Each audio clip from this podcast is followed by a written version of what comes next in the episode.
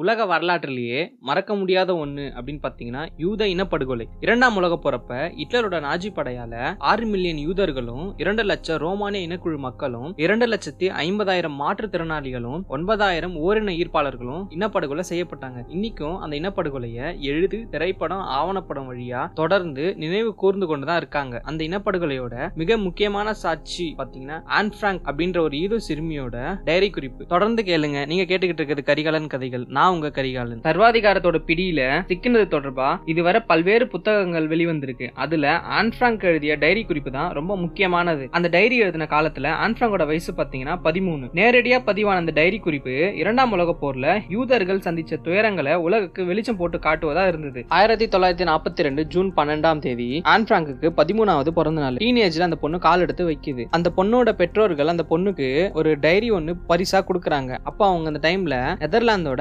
ஆம்ஸ்டர்டாம்ல வாழ்ந்துட்டு இருந்தாங்க. ஆன் அப்பா ஓட்டோ பிராங்க் நறுமண பொருட்களை விற்பனை செய்யும் வர்த்தகரா இருந்தாரு. ஜெர்மனிய கதிகலங்க வச்சிட்டு இருந்த சர்வாதிகார நாஜி நெதர்லாந்தையும் கைப்பற்றி இருந்தாங்க அவங்களோட துன்புறுத்தலுக்கு பயந்து பிராங்கோட குடும்பத்தை சேர்ந்த நாலு பேரும் அது மட்டும் இல்லாம அவங்க கூட மேலும் நான்கு யூதர்களும் ரகசிய ஒரு பதுங்கிடத்துல பதுங்கி வாழ்ந்தாங்க. ஓட்டோ பிராங்கோட கம்பெனி இருந்த பில்டிங்கோட பேக் சைடு தான் இந்த பதுங்கிடம் அமைஞ்சிருந்தது. நாஜி படையினரால இந்த இடம் கண்டறியப்பட்டுச்சுன்னா சித்திரவதை முகாம்கள்ல கொடுமையை அனுபவிக்க வேண்டியிருக்கும் அப்படின்ற பயத்தோட தான் அவங்க வாழ்ந்து வந்தாங்க. பதுங்கி இருந்த காலத்துல அவங்க எந்த காரணத்துக்காகவும் வெளியே வரவே இல்லை. மூணு பேருக்கான உணவுப் பொருளை எட்டு பேர் பகிர்ந்து வாழ்ந்து வந்தாங்க. எல்லாமே அங்க வந்து பேச்சு கூட கிடையாது. எழுத்துல தான். அவங்க வாழ்ந்த பதுங்கிடத்தோட ஜன்னல்ல கூட கருப்பு நிறம் பூசப்பட்டிருந்தது. சூரியனையோ வெளி உலகத்தையோ அவங்க பார்க்கறதுக்கு வாய்ப்பு கிடையாது. தோழிகளோட ஆன் பிராங்கால விளையாட முடியல. பள்ளிக்கு எப்ப போவோம் அப்படின்னு சொல்லி. அவ கனவு கண்டு கொண்டே இருந்தா. இந்த பின்னணியில தான் டைரி எழுதுவதில் அவ ரொம்ப தீவிரமா இருந்தா. அவளோட சிந்தனைகள் எல்லாத்தையும் எழுத்தின் மூலயமா வெளிப்படுத்தினா. கிட்டி அப்படின்ற ஒரு கற்பனை நண்பனை உருவாக்கி அந்த கற்பனை நண்பனுக்கு கடிதங்களை எழுத தொடங்கினான் அவளோட பய உணர்வு சலிப்பு பதுங்கிடத்துல வளர்வதில் உள்ள பிரச்சனை எல்லாத்தையுமே அவ வந்து பதிவு செஞ்சிருந்தா. இதற்கு நடுவுல டச்சு அரசு ஒரு வானொலி அறிவிப்புல மக்கள் கிட்ட உள்ள போர் ஆவணங்கள் டைரி குறிப்புகள் பாதுகாத்து வைக்கும்படியா சொல்லுச்சு. இந்த அறிவிப்பை கேட்ட ஆன் பிராங்க் தன்னோட டைரியை திருத்தி எழுத தொடங்கினான் இதுக்கு நடுவுல தான் அவங்க பதுங்கி இருந்த அந்த இடம் நாஜி படைக்கு தெரிஞ்சிருச்சு. தன்னுடைய டைரியில ஆன் பிராங்க் கடைசியா எழுதிய நாள் ஆயிரத்தி தொள்ளாயிரத்தி நாற்பத்தி நாலு ஆகஸ்ட் ஒன்னு. ஆன் பிராங்க் அவங்களுடைய அப்பா அம்மா அக்கா என குடும்பத்தில் எல்லா உறுப்பினர்களும் கைது செய்யப்பட்டு சித்திரவதை முகாமுக்கு அனுப்பப்பட்டாங்க. அவங்களுடைய பதுங்கிடம் குறித்த தகவல் காவல்துறைக்கு யார் சொன்னாங்க அப்படின்னு தெரியல. சில மாதத்துக்கு அப்புறம் ஆஷ்விட்ஸ் வதை முகாமுக்கு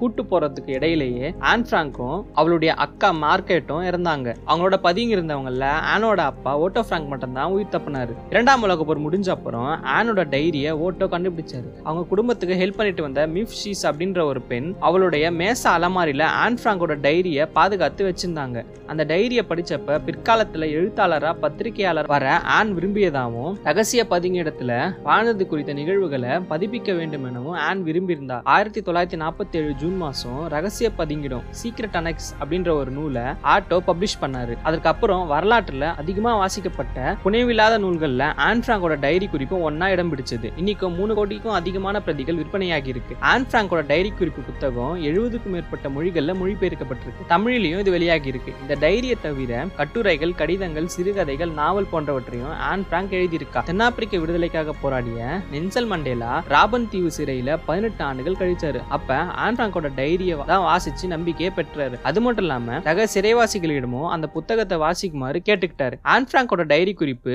உலகம் ஃபுல்லா இருக்கிற ஒடுக்கப்பட்டவர்கள் படும் துயரத்தை பிரதிபலிப்பதா இருக்கு. அதே நேரம் இன்னைக்கும் நம்பிக்கையின் அடையாளமாகவும் அந்த நூல் கருதப்படுது. இதுல பின்குறிப்பு என்னன்னா கடந்த ஜூன் பன்னெண்டாம் தேதி தான் ஆன் பிராங்கோட தொண்ணூத்தி ரெண்டாவது பிறந்த நாள் கடந்த வருடம் தான் ஆஷ்விட்ஸ் வதைமுகாமோட எழுபத்தி ஐந்தாவது ஆண்டு. நன்றி. இதோட அடுத்த கதையில சந்திப்போம்.